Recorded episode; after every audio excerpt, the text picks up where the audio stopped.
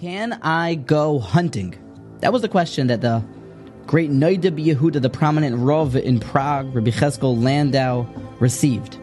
It shows up in his Chuvas Noda Yehuda in Yoreh De'ah Simin Yud, and he has this beautiful, elegant letter responding back about all the halachic reasons why hunting should be permitted or prohibited. Maybe it's Tza'ar Ba'alei Chaim, or maybe it's mutter if it's for your benefit, or if it's just a game or just a sport. All these different halachic sugyos to permit it or to prohibit it. But then he finishes at the very end of the tshuva, and I wrote down his lashon there. Ani tama al guf hadavar. I am bewildered about the actual item of hunting.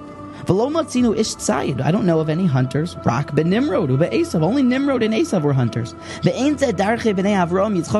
this is not the way of Abraham, Isaac, and Jacob. If you would listen to me, you should stay passive, hashgate, and relax. V'shana'an bebeso and stay in your home. Don't go hunting. Don't waste your time. This is what we called and has since become more famous the idea of the fifth chelek of Shulchan Aruch. The idea that there is halacha that we must abide by in Shulchan Aruch.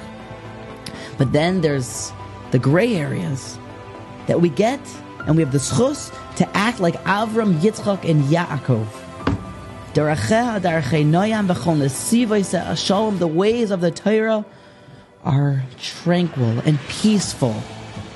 Let us be attuned to these gray areas and to make sure that we're acting like our great forefathers, Avram, Avram Yitzchak, and Yaakov, like the Noda Yehuda advises.